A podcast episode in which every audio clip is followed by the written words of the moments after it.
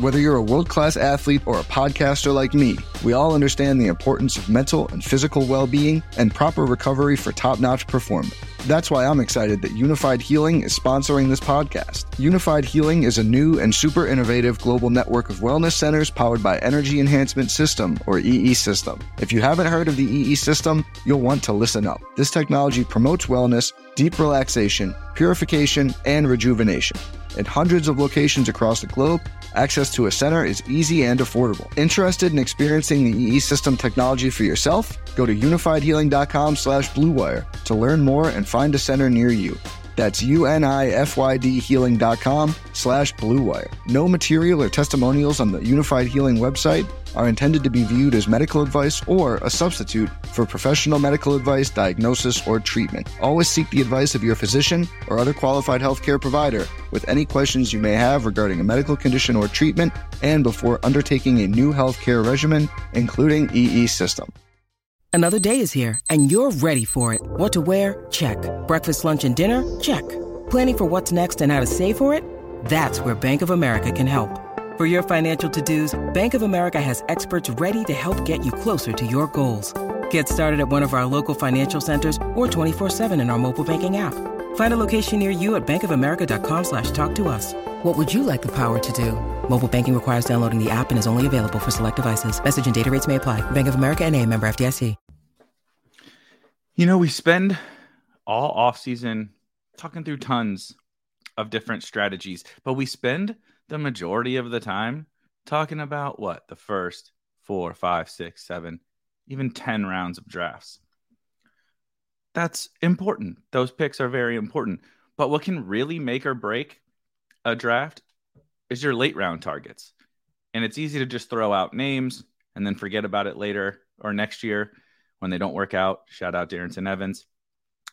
But I think it's important for us to dive into how we go about targeting some of these late round guys. There's a lot of different elements we can take into account. We've got a bunch of content up on the site surrounding it.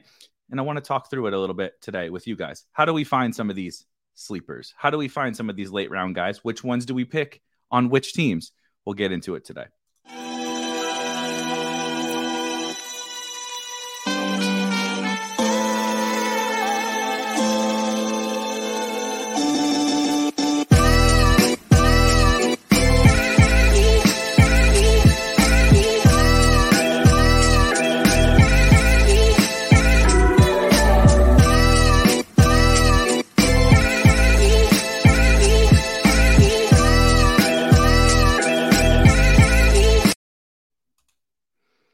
Right, guys. Happy Friday. Happy Friday, sir. I got a new mic and uh, it's taller than the old one. So I'm still figuring out like how I like it situated. You know, I move around and I grab my mic all the time. Like it's just part of I talk with my hands. So it becomes like a I don't know. I'm weird. I'm very weird. But um yeah, so I'm still getting this uh comfortability late round targets, right? I think a lot of people um, struggle to separate things like player picks and player takes and sleepers and all that kind of stuff from like the like this show, right? Um, which is supposed to be every Thursday. Thank you for dealing with me uh, um, rescheduling. But we struggle to separate the player take element of these kinds of things from the fact that they're actually kind of strategic or should be strategic. Right? I have in a vacuum players I prefer as sleepers and late round targets and all of that, but I don't take them on every team.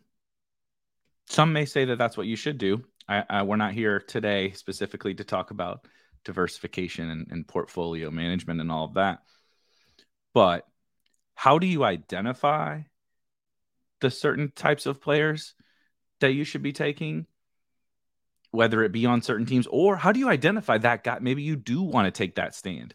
You say, look, I'm going to draft 150 teams into Best Ball Mania, or, or I'm going to draft 10 teams into Best Ball Mania, right? I'm only going to spend a few hundred bucks on this Best Ball thing, or at least on Best Ball Mania. On on underdog or in the DraftKings Milly Maker or in the Drafters Best Ball Championship. I'm gonna draft X amount of teams. We always say 150, but like uh, most people don't really draft 150. I'm gonna draft X amount of teams, 10, 20, 50. How do I identify what this like late round unicorn is, right?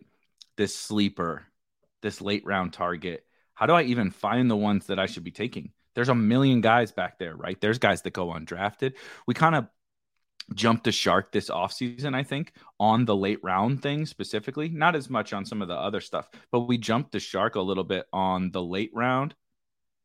Um, I, I don't mind actually calling it a sleeper, but I kind of re redefined um, what I would classify as as a uh, as a sleeper. Let me uh,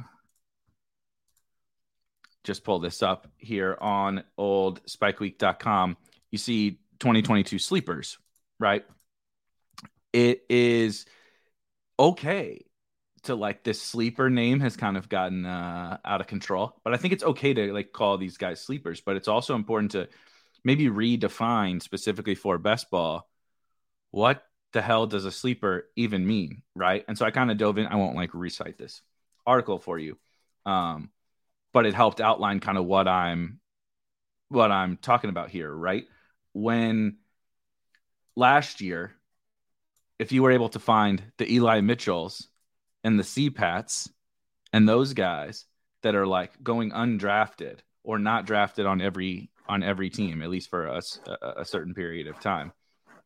That's a sleeper, right? The like 12th round pick that you think is undervalued is not really a sleeper. Um, and I kind of talk through some of those guys uh, I like here. You see, uh, this is free, so I don't mind. You know, Matt Corral, Chris Evans, and um, Zay Jones were my three guys that I outlined here. But you guys are hitting on some of these other kind of perfect, um, perfect, you know, subjects as it as it pertains to these these late round stuff, late round guys. So anyway, um, what's up, Nick? Thank you, Tony, for hitting the uh,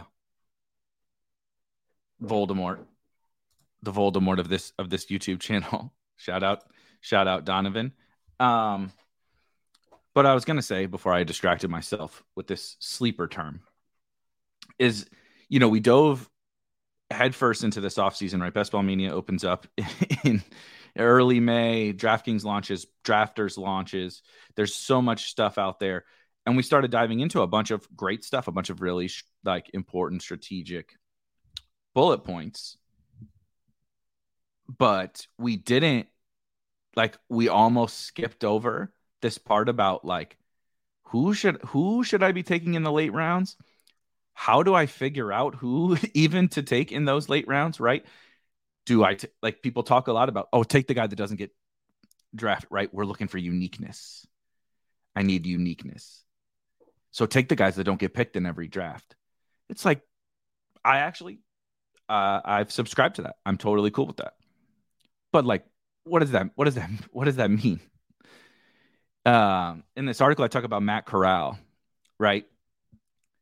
Taking Tommy Tremble doesn't get doesn't get drafted, right? Some people might not even know who Tommy Tremble is. Tommy Tremble is a tight end for the Carolina Panthers if I have a, a Panther stack and I want to take this sleeper, now I'm going to take Matt Corral.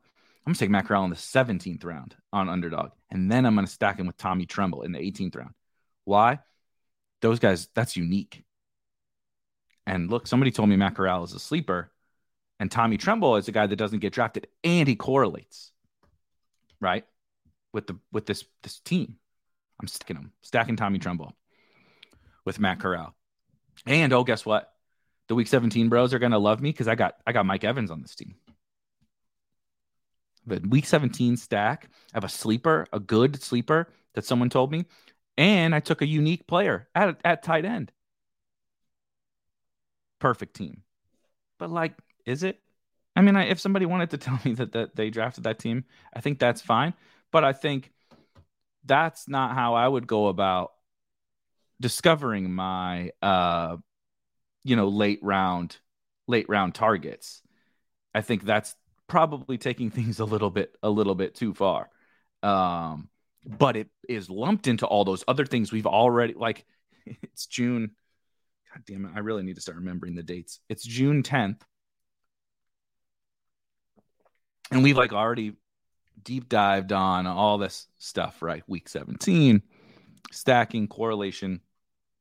Um, ADPs have been like smashed into efficiency by the by they've probably already been there. Um, you know, the the guys that were inefficiently priced got steamed up. The guys who were terribly priced got pushed down. All these different things have like not been figured out by any stretch of the imagination. There's tons of things for us to still learn over the course of this summer. But everybody has to deal with this late round thing. And I think it's the most difficult portion of the draft to make your decisions in. You could almost like have a soup have rankings and have like a super basic decision tree, I guess I would call it, for the first like 12 rounds. And you could like make a good team. Like my wife or my mom could probably make a good team based off of just some rankings and like some, like I said, a decision tree or like a very basic thing that says, if you did this, do this. If you did this, do that. And be like, okay, through 12 rounds or whatever, good team.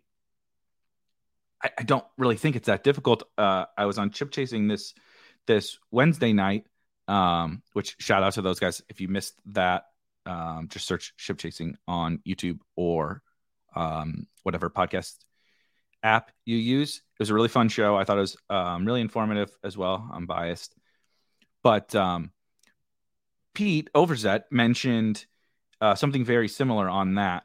He started talking about like through the first, like say five rounds, maybe even six rounds or something. Like you like can't screw it up. Like I guess if you took five straight running backs, you know, like definitely through the first like three rounds, you you you, you can't unless you like take Josh Allen and Patrick Mahomes probably in the, like the first three rounds, you like can't screw up these drafts, right? So what does that mean? It means all these other things: correlation, stacking, right? Structure, blah blah blah, all the bullshit that we we've talked about for a long time now.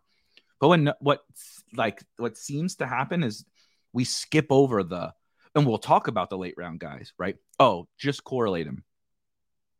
Just right, you get to the 17th and 18th round, whoever fits your stack, just draft that guy. Right? Or draft the young player. Or draft the unique player. Right? We have those, but that's like skipping the step of well, what like do I draft Tommy Tremble's unique and he fits my team and he fits my structure? Is he a good pick? I don't know, probably not, because we might have skipped a bunch of other steps before we get there. Like, was Trey McBride available and you have a Falcon, you know, you have you have uh, uh some Falcons or something like that? There's a there's a a process of finding these guys, and I certainly do not have all the answers. I'm gonna put that out there right away. But I think I wanted to have this chat almost like a free and open discussion. You guys already started hitting on some of the things. And then I'm going to pull up a couple of the pieces um, that have been written on the website and kind of highlight some of the guys that can get our brain juices flowing for like, how do we even think about finding those guys, right? Like, it's a little funky right now. Maybe I should have waited until some of these free agents sign because it's still a little funky right now because you have like the Will Fullers and Julio Joneses and such of the world that are like going super late. So that's um, one caveat to this. I'm going to ignore those guys for right now during this conversation because I think how you handle them is um, like a whole nother kind of a whole nother conversation um, separate separate from this but so let's hit a couple of these points from the points from the chat. Number one, totally agree with this. Love this from Hectic Electric. I think this is probably what I would also start with. Like I mentioned a decision tree for like drafting. If I were starting like a decision tree um, for late round players, ambiguous situations is certainly near the top, if not at the top. Um, Kyle mentions a great example, maybe the best example from last season of an ambiguous, an extremely ambiguous situation. And this is a, I love, I love that you mentioned this particular player because it's going to lead me into the next um, kind of bullet point on these late late round guys. Which, uh, sorry, I am trying to pull up a couple of these articles and trying to do this at the same time is apparently difficult for me. Um, there's also so much we have so much content on the website now. It's freaking crazy.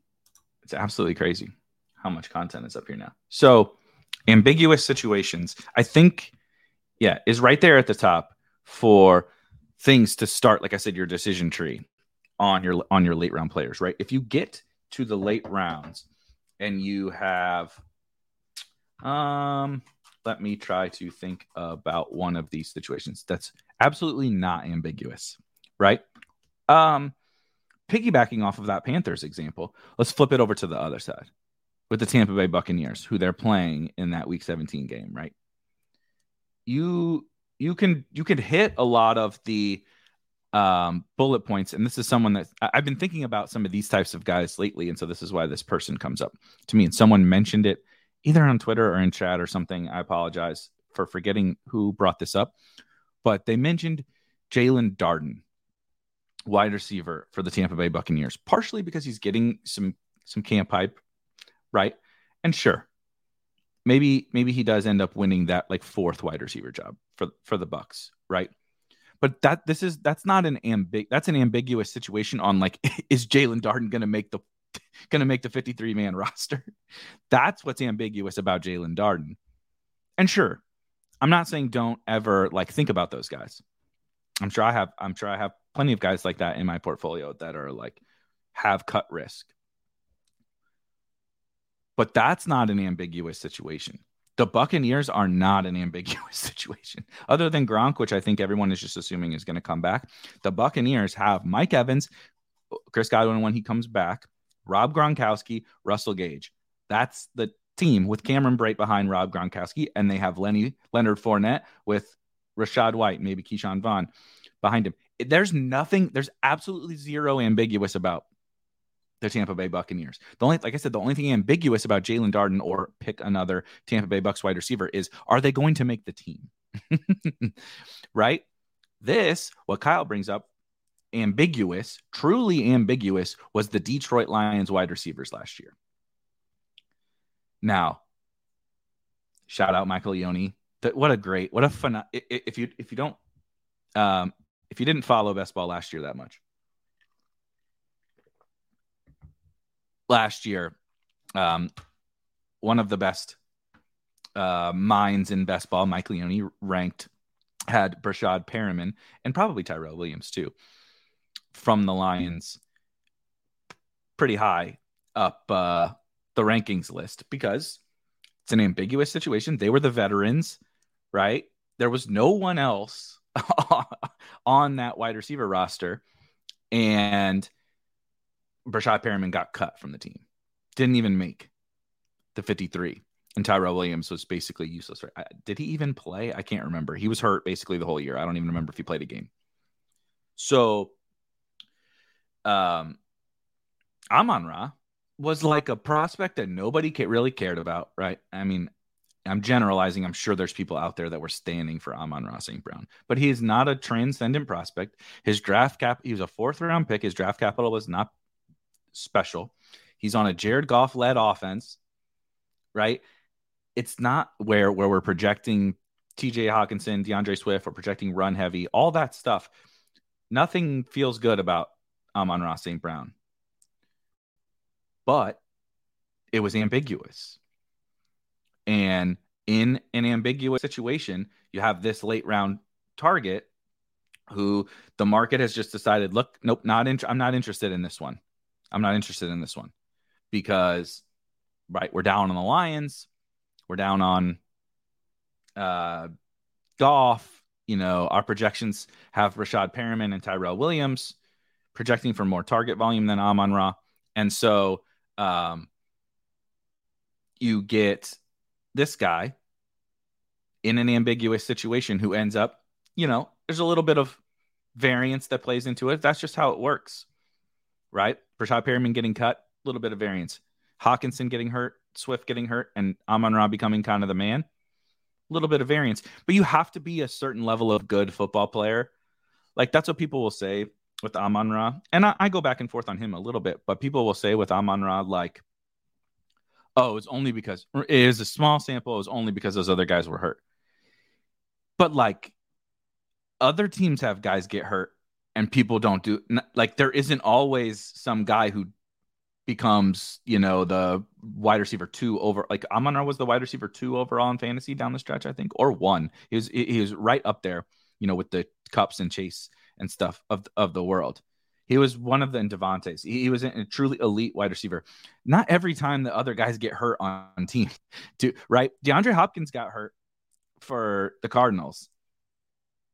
Uh, you know, these other guys got hurt for other teams, right? Chase Edmonds, James Conner on the Cardinals. Who the hell was doing what Amon Ra did? And they were a much better offense, right? So, um, that's the first thing to me is the ambiguous, the ambiguous. I didn't, I did, guys, guys. I literally said Brate. I mentioned Cameron Brate as um, the backup tight end to Rob Gronkowski. I also said that I'm making the assumption that Gronk is coming back in that in that scenario. Um, I understand that there is that is not a perfectly certain situation, but that's not what I would classify as an ambiguous offense. As an ambiguous um, offense. Um, yeah, uh, we expect Gronk back. Yeah, definitely. Um, don't focus in too much on that exact specific. We're talk we're trying to talk about ambiguous situations. The Bucks are not an ambiguous offense, is all I was really getting at. I could have maybe used a different example, um, but I just was looking at something off to the side. Um, the Chargers. There you go. Are the Chargers ambiguous? Somebody's going to tell me Jalen Guyton. I'm sure if I were to use the Chargers example, somebody, some somebody who loves wind sprinters would come in and tell me Jalen, Jalen Guyton. Point being, point being, I actually don't have a problem with the Brate thing, but I'm saying, right, at best, there's that one spot on that team that's slightly ambiguous. True ambiguity was the Detroit Lions wide receiver group. And so what this discussion today, right, is about these is about these late round picks. You guys mentioned a guy who is, a, I think, a reasonable Cameron Brate from an ambiguity perspective at his specific position. True ambiguity is like that Detroit Lions, that Detroit Lions situation. Um, another one, as an example for this year, that the Lions, the, the one for the Lions that always jumps out to me, or like similar to the Lions, because everybody hates it, is uh, the Chicago Bears. There's a lot of parallels, a lot of parallels between this year's Chicago Bears and last year's Detroit Lions.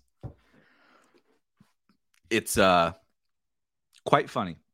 Now, that doesn't mean it's going to work out like that, right? It's in it, it doesn't just because something happened last year in a similar situation actually probably means it's not going to happen this year.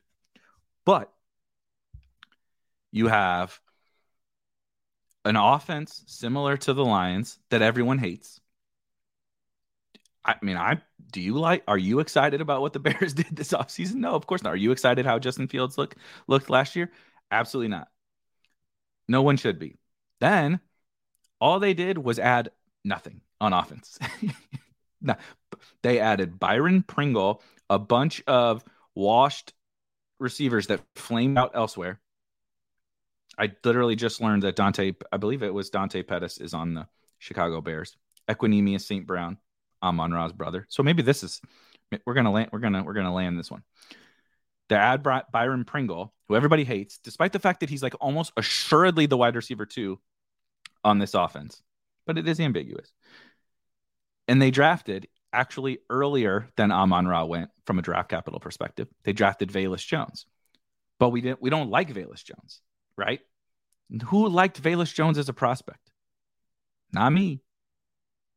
Not anybody that I know, but draft capital guys, right? we do this whole thing. I love to I love to be a dick about this, but it is always funny that draft capital matters when we say it matters. On right, so so and so goes in the first round, and we're like, oh man, but he was a first round pick. Clyde Edwards-Helaire, but he was a first round pick. Chris Olave is a fairly good example. Nobody was really excited for Chris Olave. Like he's fine. He's totally fine. Nobody's excited for Chris Olave. But then one NFL team decides, boom, draft capital, Chris Olave. So now we're like, okay, he got the draft capital. But as we move down just a smidge in the draft to even like the second or third round, guys will get the draft capital that we did not expect, but we don't like them. Like we absolutely hate Velus Jones. So he doesn't even get drafted in a lot of drafts. He doesn't even get drafted, despite the fact he could literally be the wide receiver too for a team. He's a rookie. Granted, he's almost my age. Very old rookie. And so like I get all the I get all the hate about Velus Jones. I'm not like betting on his career arc, but like it's an ambiguous situation. We're just assuming Cole Kmet and Darnell Mooney are gonna like do everything. David Montgomery, like those are not special players. I like Darnell Mooney for what it's worth, and I'm fine with Cole Kmet. But these are not special players. The situation is absolutely ambiguous. Also, Justin Fields was a quarterback last year we were excited about. Top pick, high upside, high ceiling, has all the tools. But this ambiguous situation now, we just write that one off like we did with the Lions last year. So, as uh as Hectic says, Velus. Velus, Pringle. Do you may, may, like I said, we're we're gonna land this one. Last year was Amon Ra in the ambiguous situation on the shitty offense that nobody wanted. Absolutely nobody wanted. Now it's his brother. Equanimeous. He just needed to get away from Rodgers into a situation where the quarterback respects, you know, non-veterans over to Chicago where the situation is ambiguous and ambiguous Equanimeous. Say that one 10 times fast. That's what we're on. You guys have brought up some some uh some other great also uh shout out Pangs. Adam Rank apparently likes Velus, so we found one Velus truther. Uh let's see. Jason, Giants wide receivers, awesome example. Everything uh, on the Giants outside of Saquon literally everything outside of Saquon. Pretty pretty sure there's nothing ambiguous, in my opinion, about Saquon Barkley as the lead running back for the Giants. Outside of the of that, you tell me who is going to get the most. You tell me who's even necessarily going to play for for the Giants wide receiver corps because they have Kenny Golladay, they have Kadarius Toney, Darius Slayton, Sterling Shepard, Wan'Dale Robinson, five guys. Only, you know, three or four of them can be on the field at once. Then, who is the handcuff to Saquon Barkley? Matt Breida seems to be it. Is that a guarantee? No, it's not ambiguous. Tight end. Everybody had been assuming it was Ricky Seals Jones.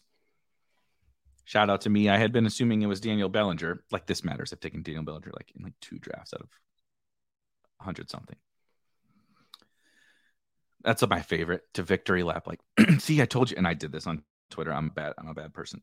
Um, see, I told you. I told you it was Daniel Bellinger, not Ricky Seals Jones. Well, were you were you drafting Daniel Bellinger? Well, no, but I told you that's what it was. It's like, who gives a fuck? You didn't do anything. All you was throw shit at the wall. If you were wrong, you never would have said anything. That was me. That's what I did. So you have the Giants. The market has assumed what Toney, Golladay, and the, the market has uh, uh it's uh, gotten a little bit tighter on Wan'Dale, but Wan'Dale is still super cheap. And Wan'Dale had the draft capital, and Wan'Dale had the college production. The only thing, the, literally, the only issue for Wan'Dale is like size. He's little, he's tiny. And I agree with that issue as well. right? Same thing with Velus. I, I have concerns about Velus just like everybody else does. I have concerns about Wan'Dale's size like everybody else does. But every but that's baked in. It's more than baked in. And then you put them in ambiguous situations, and it's like I'm just gonna take my shots on those guys, right? If you wanted to say your preference in this situation was Darius Slayton, Sterling Shepard, eh, coming off an injury, very serious injury. We know, we all know older guy, that's a scary bet to make. But all Sterling Shepard does when he plays football is perform. And now we have a new, smarter coach, right? And maybe the health thing is fine. I have no idea. I have typically, personally, myself leaned more into Wan'Dale, but like it could be any of these guys. It could be Darius Slayton. Maybe Kenny Golladay is dust and it's Darius Slayton. I don't know. But that's the point of ambiguity. Um, I think Patriots wide receivers is another good one that Josh brings up. I mean, Jakobi Meyers has been a target, fairly serious target dominator. He just doesn't score score any touchdowns. But now, right, Kendrick Bourne actually really was a pretty incredible, uh, no pun intended, spike week player last year. Like four games over 20 points or something like that. I'm, I'm uh, not sure if I'm remembering accurately, but it was a bunch. And then they add DeVante Parker. Nelson Agholor is still there. What a hilarious contract. And they spent a second round pick on Tyquan Thornton. You have Hunter Henry and you have Jonnu Smith. So even more than just the wide receiver corps, all of the pass catchers. And you tell me who's going to be the pass catching running back. I assume James White. James White could get cut. They drafted a bunch of more running backs and they have Damien Harris and Rhamondre Stevenson, right? The whole Patriots offense, honestly, talk about ambiguity. The whole Patriots offense. I don't know. If Rhamondre just like kind of took the lead from Damien Harris, would you be surprised? Or if Damien Harris was the lead and James White was the was the pass catching back and Rhamondre like never played, would you be surprised? If these rookies, if Pierre Strong came on and like got to play a little bit, would you be surprised? Probably a little bit surprised, but we're drafting other running backs, you know, uh, in in in late rounds.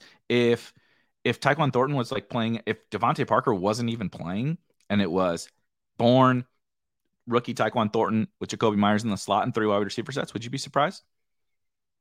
It's a second round pick, and Kendrick Bourne has outperformed DeVante Parker. Would you be surprised? Would you be surprised if Tyquan Thornton never played? No. Perfect example of all of this is it's ambiguous. How, you tell me but those are the those are the ones to attack because the market has to doesn't have to. The market prices ambiguous situations. Uh, t- typically, it's going to end up being inefficient. We're not typically going to be perfectly accurate on this because the real answer is that no one knows. We can project it as best as we can, but no one actually really knows the answer. And so, because we don't know, those are great situations to attack because there's profit to be had somewhere as long as we're willing to accept the fact that like I'm I can't believe I'm saying this. I'm drafting Kendrick Bourne. I am. I'm drafting Kendrick Bourne on teams. It's an ambiguous situation and he also then there's reasons to take him just based off of historical performance. But like it's it's it's kind of weird because they're kind of like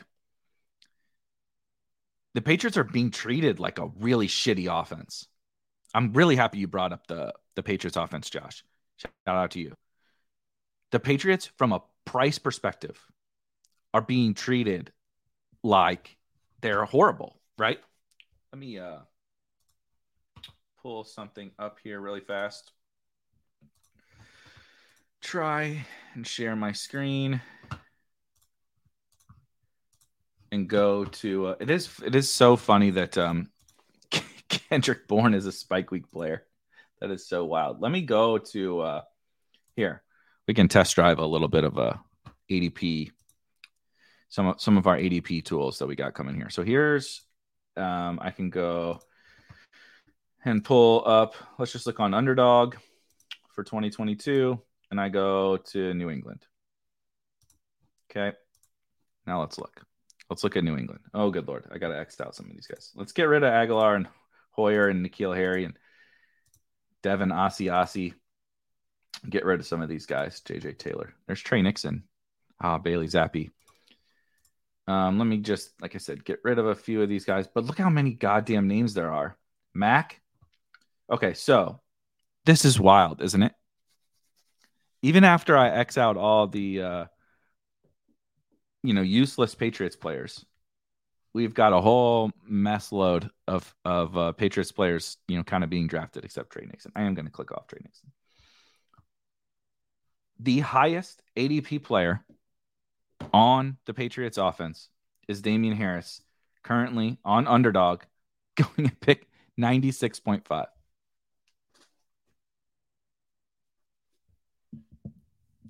The made the playoffs. What did they finish in uh in like offensive DVOA? I gotta pull that up now. Offense. Ninth. The Patriots were ninth in the NFL last year in DVOA offense. So they were a top 10 offense in the NFL.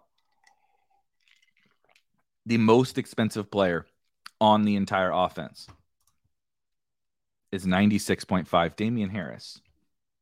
So like you want to talk about ambiguous situations. See, we just had to talk through it a little bit.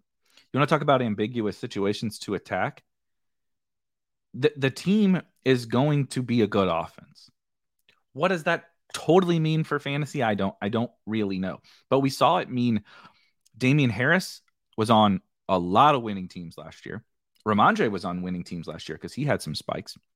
Kendrick Bourne had a bunch of spikes. Jakobi Meyers, maybe a little bit better suited for PPR, but Jakobi Meyers was just rocking out double digit point weeks every week, despite never scoring a touchdown. And Hunter Henry was pretty much of a smash at, at tight end, right?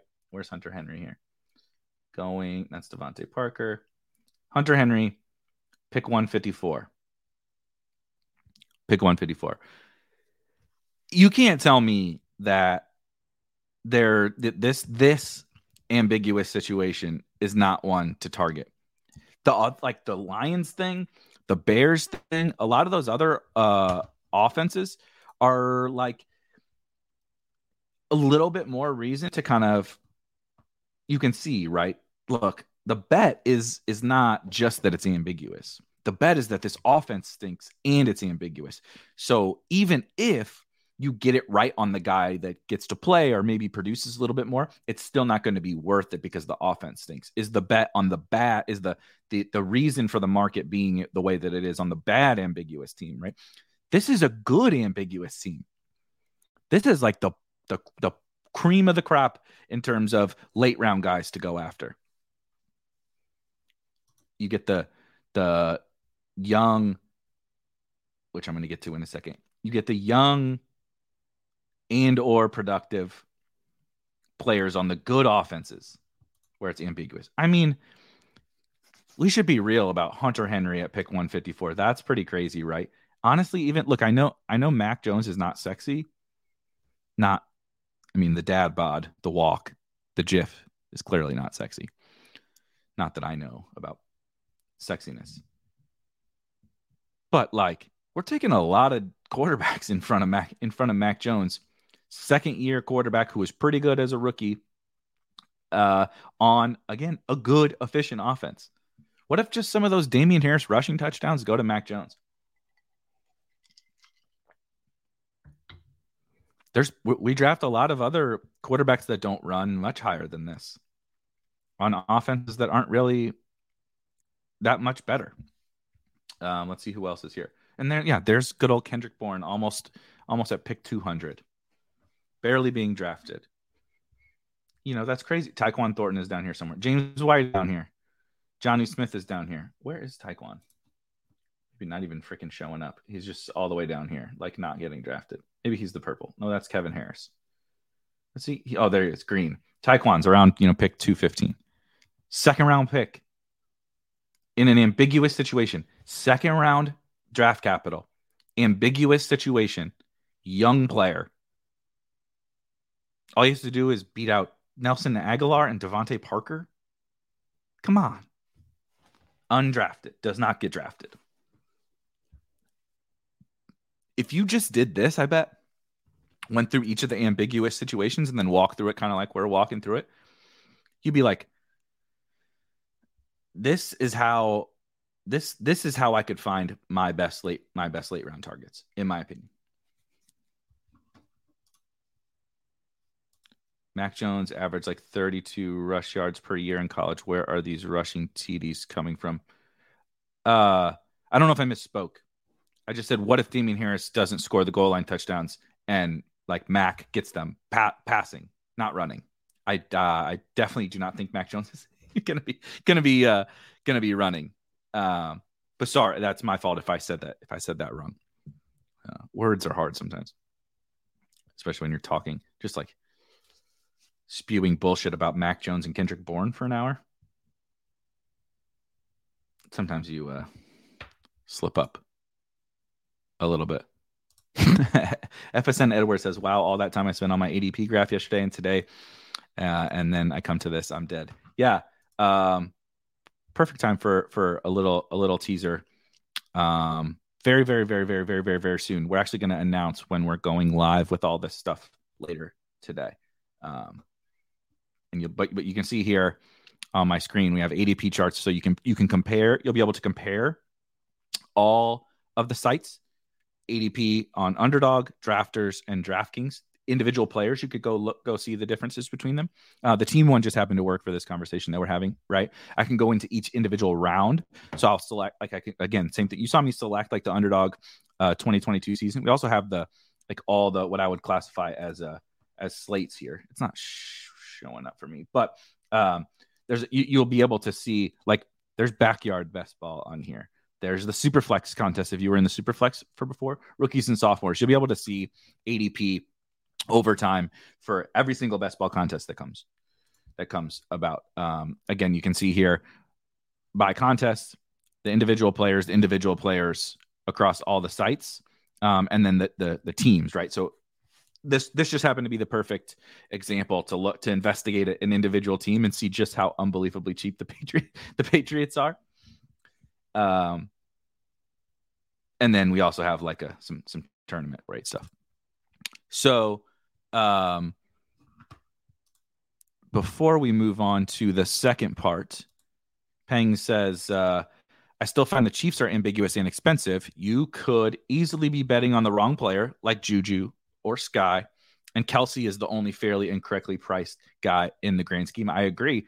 The Chiefs are a very interesting ambiguous situation in that obviously there's really no late round targets. We're specifically discussing kind of the late round targets thing, and so that's what makes that's what makes this interesting, right? We just went through an offense.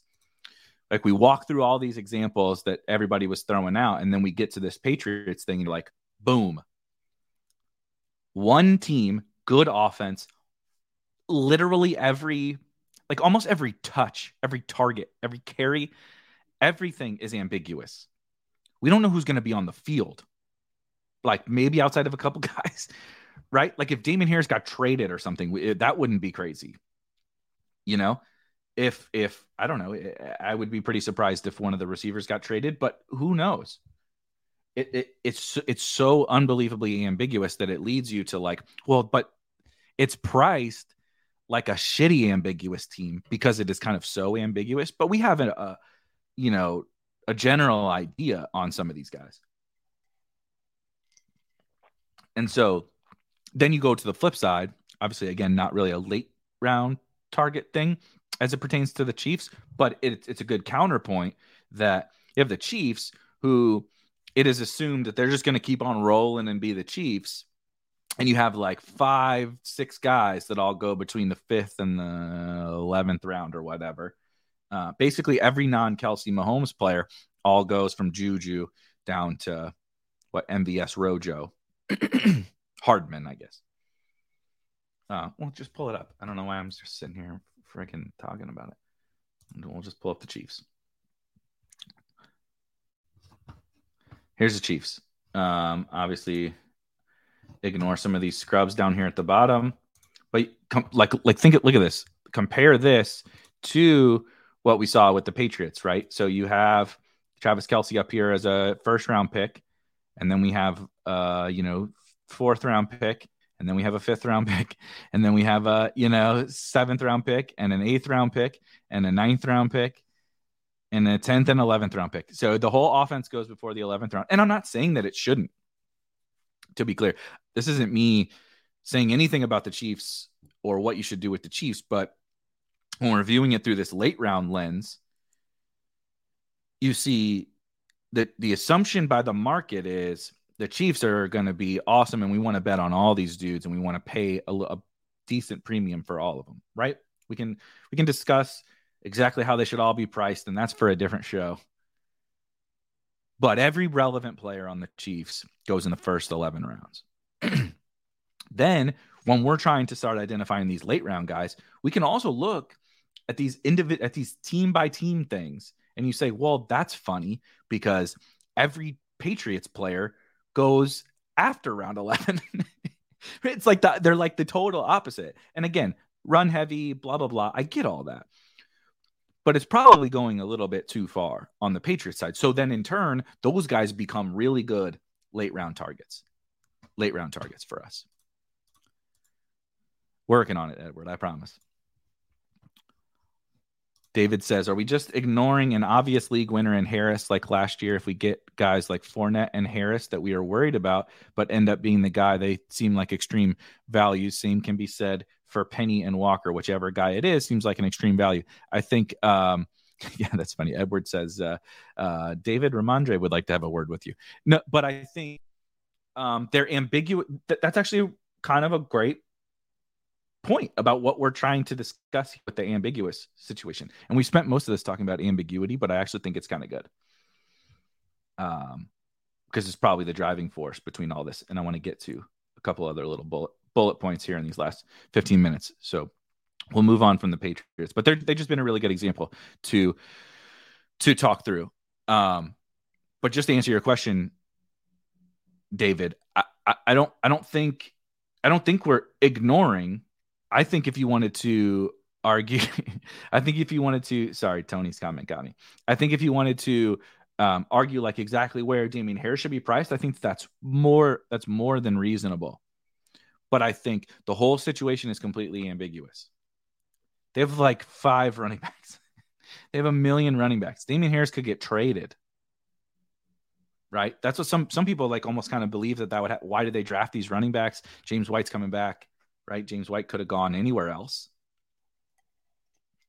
And they drafted Rhamondre last year. So there's warning signs. But to your point, again, at, at the ship chasing episode that we did on uh, Wednesday, we actually drafted Damien Harris. And I'm not really drafting Damien Harris, but to your point, when certain guys in these ambiguous situations fall, that's a great time to take them. It's a great time. Great time to take them. Um, this is also very funny. I'll hit on this here in this in this next bullet point. Let me uh, share. Oh crap! Here we go. Sorry, too many tabs open. I'm trying to. Uh... So if I were to, th- this was mostly this article was mostly talking about, obviously, as you you guys can read the title, maximizing playoff upside for best ball tournaments. As we know, we don't need to talk about the week 17 thing, but the playoffs are extremely important. And how do we go about finding the guys that are um, great bets for the playoffs? Well, I think that that's some of these bullet points are not just relevant for like playoff upside, but they're relevant for figuring out who to target in the late rounds particularly when you combine it with everything we just talked about for for a half hour or whatever on ambiguous situations when you get into these couple other bullet points you see here if you're watching on the screen if you're not if you're listening to the to the audio maximizing upside it would be three different bullet points i would lump it into and it's youth contingent value and correlation. And that's how i also think about my late round picks especially when you target the ambiguous stuff it doesn't always have to be ambiguous i mean in theory we don't want it to be ambiguous. We want the guy, which is this is actually kind of what Tony is is getting at here. He says, talk about the cover guy. If you didn't see the thumbnail or if you didn't know who that was, The cover guy on the thumbnail is Nico Collins. And he's a great example also of this, um, but little less ambiguous. He plays more into these other elements that I think are important. Right. He's not really ambiguous. I think we're all pretty confident that Brandin Cooks is going to be one starting wide receiver. Nico Collins is going to be other starting wide receiver. Assuming health, John Metchie will be in the slot for the Texans. Brevin Jordan will be the tight end. The backfield is ambiguous for Houston. That's very ambiguous. But nothing else is really that ambiguous. We could also probably fairly accurately project target shares between Cooks, Nico, um, Metchie, and, and Brevin, like relatively speaking. So it's really not that ambiguous. But what it's a little ambiguous in that Brandin Cooks is really good, but Brandin Cooks is not Davante Adams. So there's there's more upward growth that can happen. So from an am- ambiguity perspective, Nico and Metchie and Jordan and those guys do have more growth than someone playing with, you know, Davante Adams or whatever. Um, you know, you, you play with Justin Jefferson, there's just only so many targets left after Justin Jefferson and after Davante Adams. And so it's a it's a different kind of ambiguous situation. But if we're if we're able to identify these other things, Nico Collins, youth, yeah. So youth youth is I used youth for a reason because people want to want to say rookies or people want to say second year players or whatever. I, I, I just think I, I don't even know what I would classify as youth. Maybe sometimes it's a third year player, but some right somewhere in that rookie, second year, third year, whatever. This youthful player, however you want to call that. Nico Collins got that slight ambiguous situation, so he's kind of got a little bit of that. Uh, yeah. Good luck. Ambiguous, ambiguous, ambiguous. Rowlett says, uh, drink every time Eric says ambiguous. Fuck. I've probably said it about a hundred times on this on this episode. So uh, I hope you're drinking Boone's Farm or something. Not uh, not anything too crazy. But you, so you have uh, going back to Nico Nico Collins. I think Nico Collins is a really good one. Obviously, Tony in the chat, winner of the DraftKings Milly Maker last year, is all in on Nico Collins and like freaking 80% or something like that. But he has these other things that that we can look at in our in our late round picks.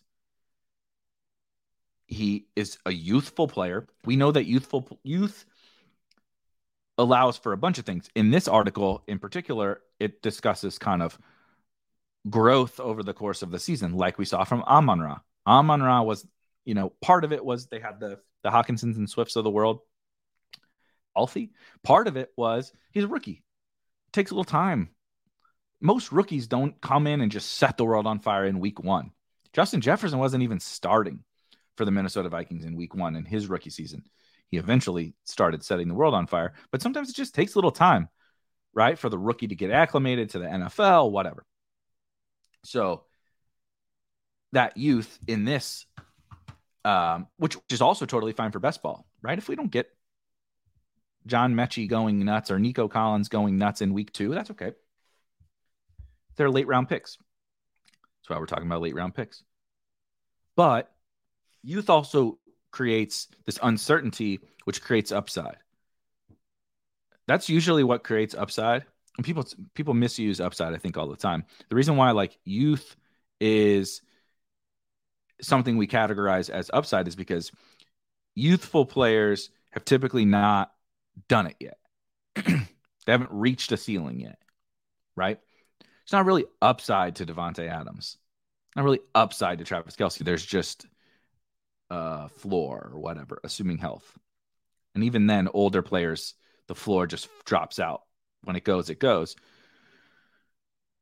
The when when someone hasn't done something yet is when they have the upside. Now, if you've played for a long time and you haven't done it, you probably just stink. But when you've, especially if you've maybe flashed a little bit or you have some draft capital or you have some uh, measurables or whatever, right? Combine all these different things. Obviously, flashed with some form of of uh, data backed uh, reason to, to to back this person. But the youth, because you haven't done it yet, is part of what that creates uncertainty, which creates upside. So anyway, if you can combine the I won't say it again, roll it, I promise. The uncertain situation with the youth, it's almost like the perfect thing because that's what happened with Amon Ra. You get the the youthful player who because we haven't seen him, you know, NFL level, who we don't know what he is as, an NFL player yet, as opposed to the six year player who just kind of is what he is. There's not a ceiling really to to access. Generally speaking, guys can break out and stuff. You know, growth is not linear, etc. But Amon Ra was the perfect combination between. There's plenty of ways for him to earn a huge role on that offense. The same thing exists for Nico Collins. Look, Brandin Cooks is awesome. He's going to probably continue to just be good, but Brandin Cooks is not such a detriment from a target perspective that someone else like Nico Collins can't break out and just destroy, crush through a ceiling. That as a what is he? What is he going? 16th, 17th, 18th round for for what we should project as the probably the wide receiver two for the Texans. On the flip side, if you prefer to take the bet on the sec- early second round pick of this year, rookie, who really got draft capital, more draft capital than Skyy Moore, more draft capital than who we talked about earlier, Wan'Dale Robinson, Tyquan Thornton, more draft capital than David Bell, Jalen Tolbert, all these guys that were drafting in front of him. John Metchie has a slot role lockdown, awesome draft cap, draft capital. It's just we're down on the Texans. So he like doesn't even ha- like like I said, if you could get rid of the the uncertainty of the situation, and you can now start to pile up these things, you would actually prefer that it wasn't uncertain, you know, because then it's there's a there's a little bit more of a of a floor at least built in for that player. You know, John Metchie's not going to get cut. Like Nelson Agholor could get cut. But the youth combined with that is like a perfect indicator for somebody to go after in the late rounds, right? And so the Texans have two of them. They're my favorite example for sure. That's why I put Nico on there. The Texans have their entire starting offense, besides Brandin Cooks, goes super late.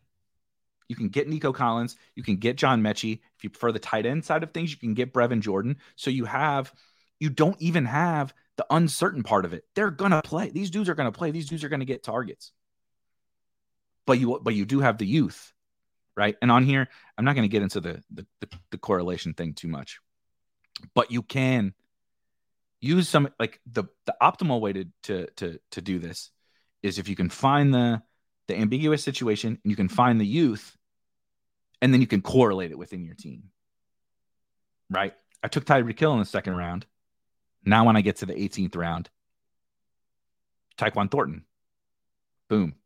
If I'm deciding between Tyquan Thornton and Nico Collins or Kendrick Bourne and Nico Collins, on a team with Tyreek Hill, it's like I'm going to choose the Patriots side of things. If I have Travis Etienne on that team and no Dolphins, then I want to choose Nico Collins, John Metchie, whatever. And so playing that correlation game is something we can do, but it's the kind of the last deciding factor to me amongst amongst these things. The other point to touch on here in just the last couple of minutes, which sort of um, it's like an extra leg on your parlay for these those cup first couple of uh you know the uncertain situation.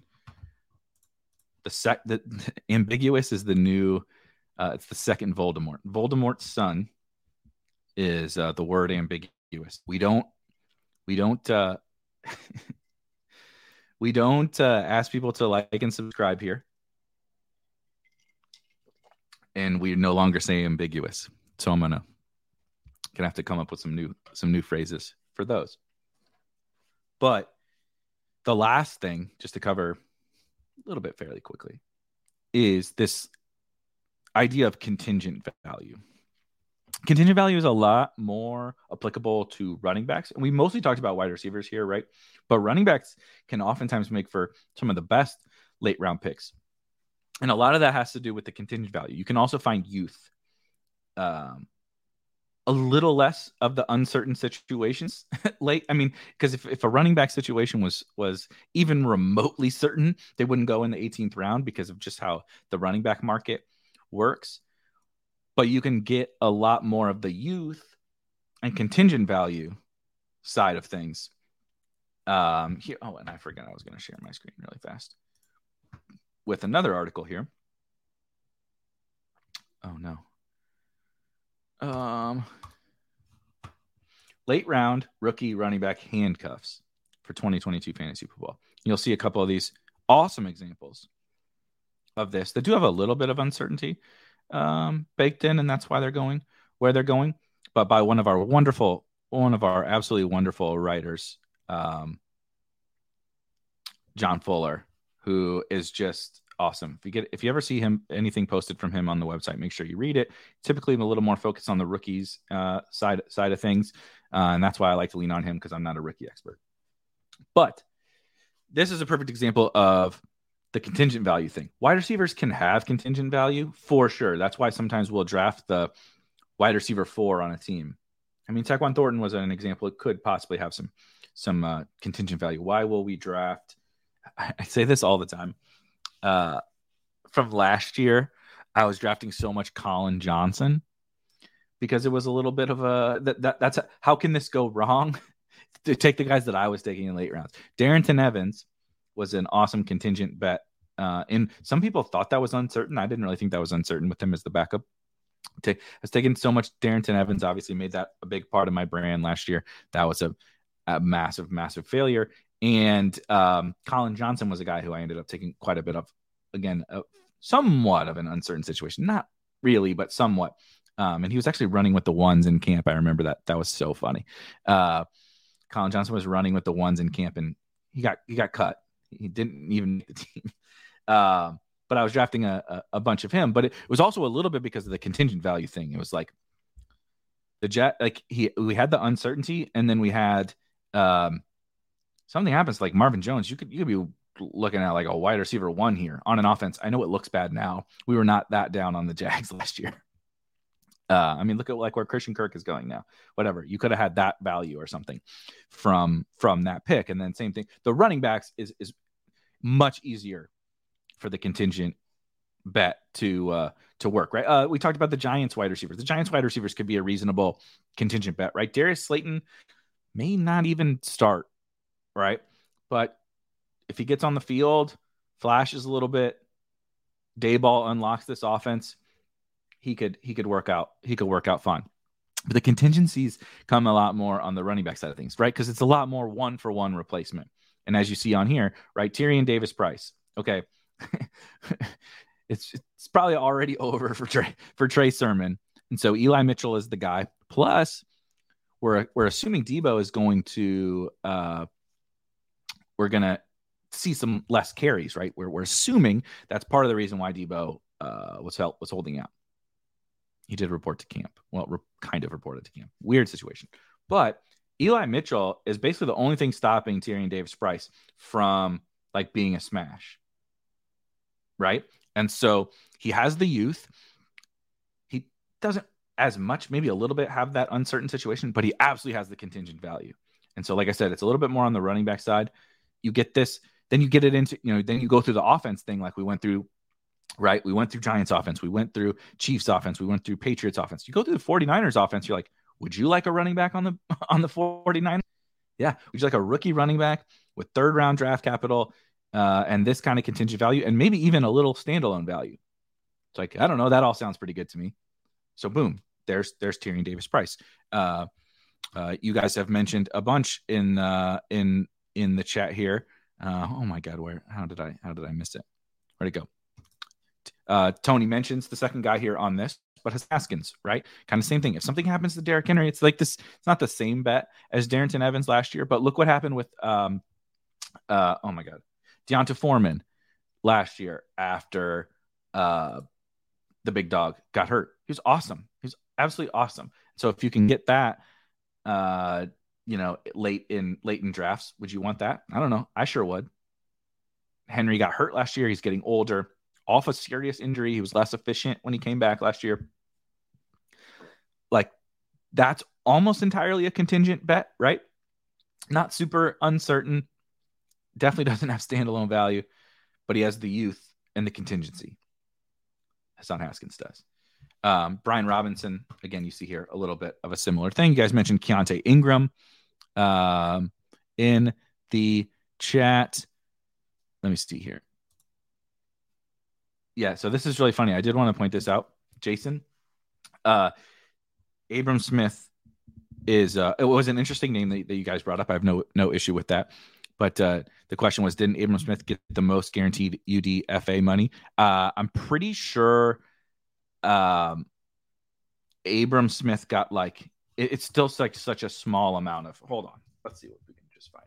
Here. Abram Smith contract.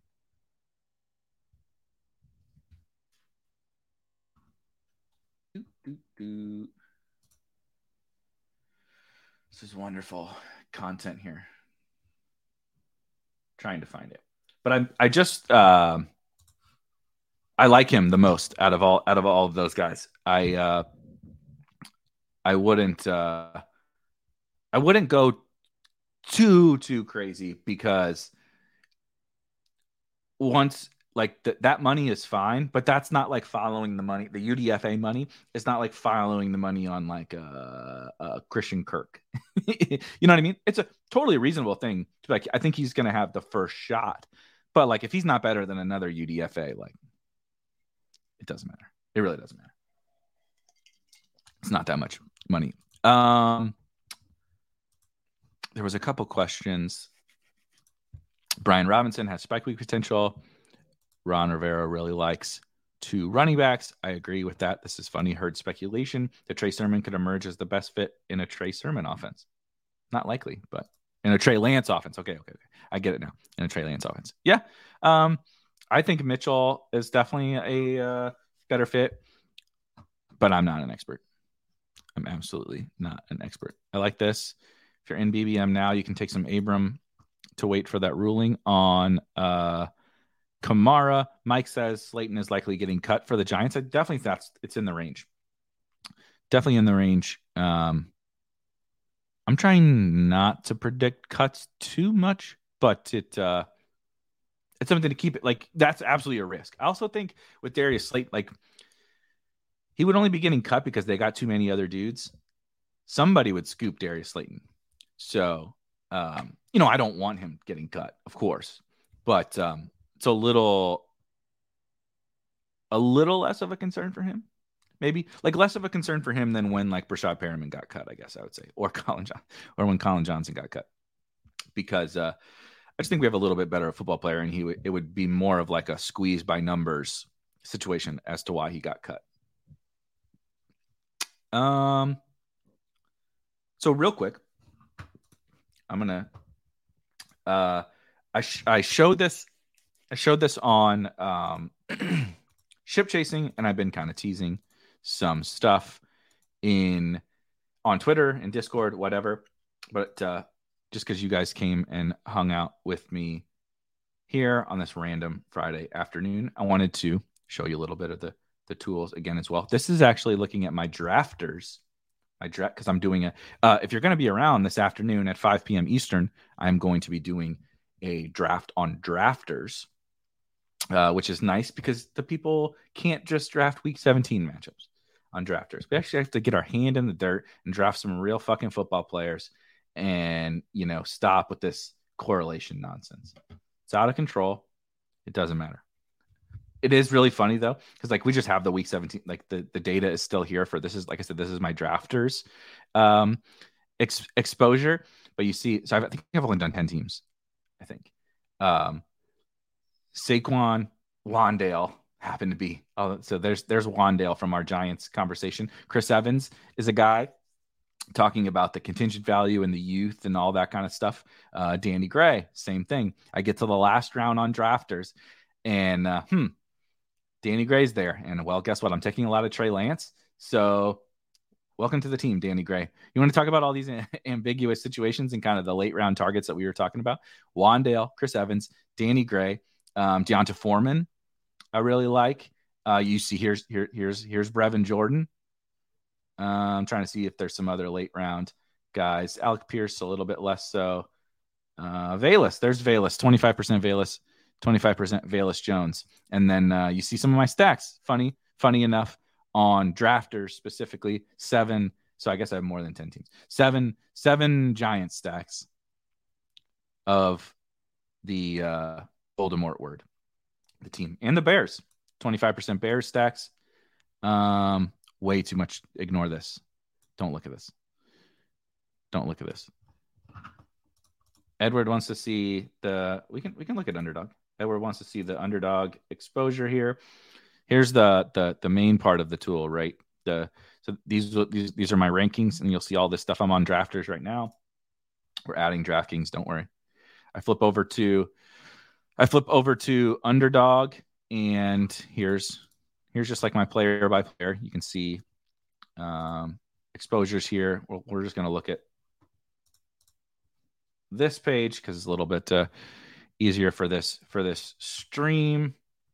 I need this to update. Let me just refresh here. Let's go to Best Ball Mania.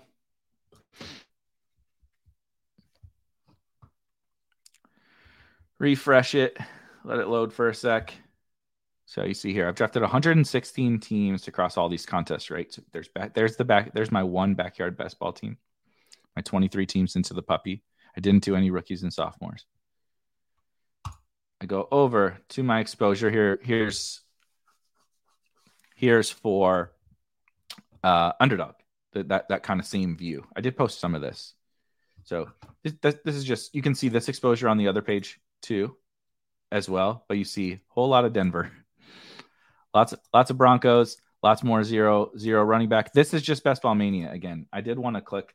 I can show you the difference between my uh, exposure in best ball mania and the puppy. So here here's in the puppy. You see I've been smashing Darnell Mooney and Trey Lance, Spiller, Fields, and a lot of zero running back in the puppy. 48%, zero running back, zero, ro- zero robust running back in the puppy. A lot more San Francisco over here. Uh, tons of 2682, which makes a lot of sense when you're drafting zero running back teams. A little bit different week 17 stacks. But um, this is part of what's coming out, as well as the ADP stuff and some premium content. All this is uh, we're gonna we're gonna uh, also can't I also can't stop drafting Foreman. This is going to be uh, we're, we're announcing this afternoon when it's coming when it's coming out. And to answer answer Jonathan's question, there will be yes, D- DK will be on here. So there will be underdog drafters and DraftKings. Uh, price point will be twenty five dollars a month for everything. That's premium, which is uh, going to be more than just the tool um, and there's just one, so like we're not separating it out, but all the rankings, strategy, uh, articles, ADP tools, all sorts of all sorts of different stuff for twenty five dollars a month. But I've gone a little bit over time. I wanted to. You guys were being awesome. I had and really enjoyed the chat, so I figured I would uh, uh, share a little bit of uh, what we got coming up very, very soon. The team has been working.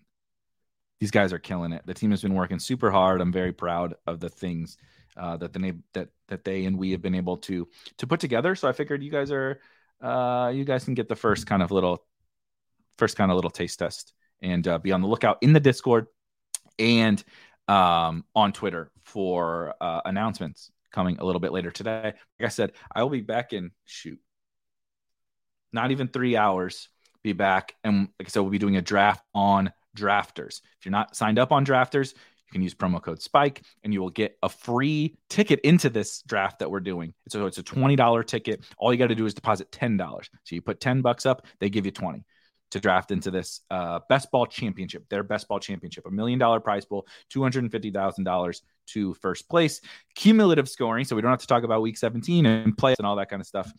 Um, promo code spike. But uh, yeah, hopefully I'll see you guys a little bit this afternoon and we can hop into a draft and not just talk about uh, uh, ambiguity, ambiguous situations and all that. But I'll see you guys a little later. Peace.